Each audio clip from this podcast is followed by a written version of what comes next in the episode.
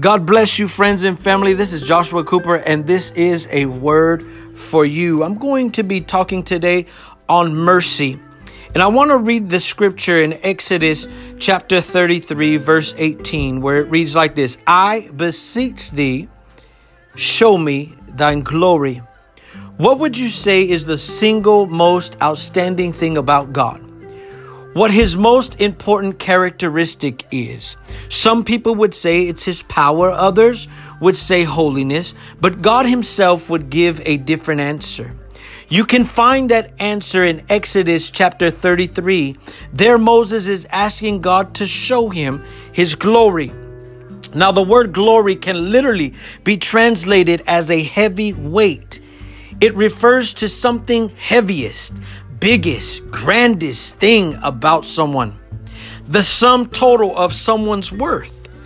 So Moses was actually saying, Lord, I want to see the grandest thing about you.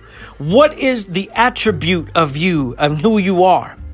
What did God say to him? Well, his response in chapter 34, verse 6 and 7 tells us the Lord passed by him and proclaimed, The Lord, the Lord God, merciful and gracious, long suffering and abundant in goodness and truth, keeping mercy for thousands, forgiving the iniquity of sins of millions. Just think about that. Moses, when he asked God to show him the most important thing about him, God showed him mercy. That means that if me and you are going to walk and imitate God, like Ephesians chapter 5 verse 1 says, we must major in mercy too.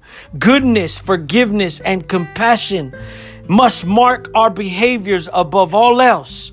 Because when we master majoring mercy and others will begin to see God's glory in us. Read, I encourage you to read Exodus chapter 33 and 34. It will be a blessing to your life. Remember, Jesus is on our side. God bless you. I love you. Bye bye.